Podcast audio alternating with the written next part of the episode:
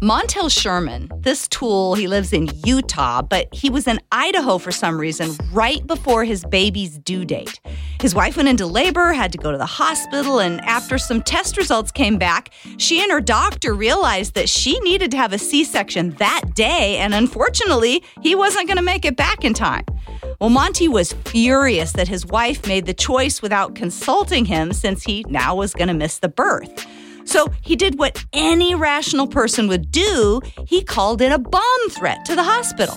They evacuated the whole place, canceled surgery, moved patients. The whole thing cost the hospital at least $150,000, not to mention the stress everybody was feeling. They did suspect the call might be fake since the person making the bomb threat was crying and sounded desperate, but the hospital officials had no choice but, to protect their staff and patients. After a long investigation, Monty was arrested and charged with making a terrorist threat, and that's up to 10 years in prison and a $350,000 fine. I don't know if he ever did actually make it to the birth, but he sure is going to miss that kid growing up, huh?